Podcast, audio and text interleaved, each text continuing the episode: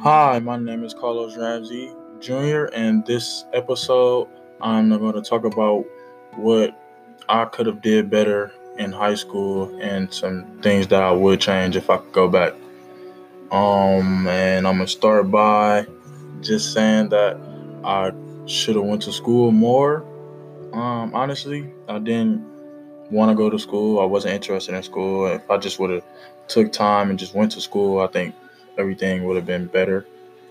Um, another thing is, I think you should ask questions because questions, then the teacher knows that you're engaged in, in what she's talking about, or he or she.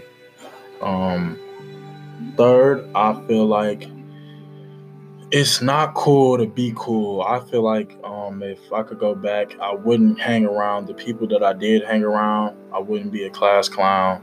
I would actually sit down, and listen, and learn. Um, uh, another thing is, I think that I would study.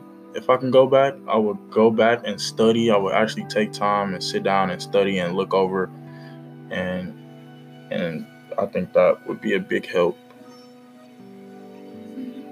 And for this episode, I think that is it. Um,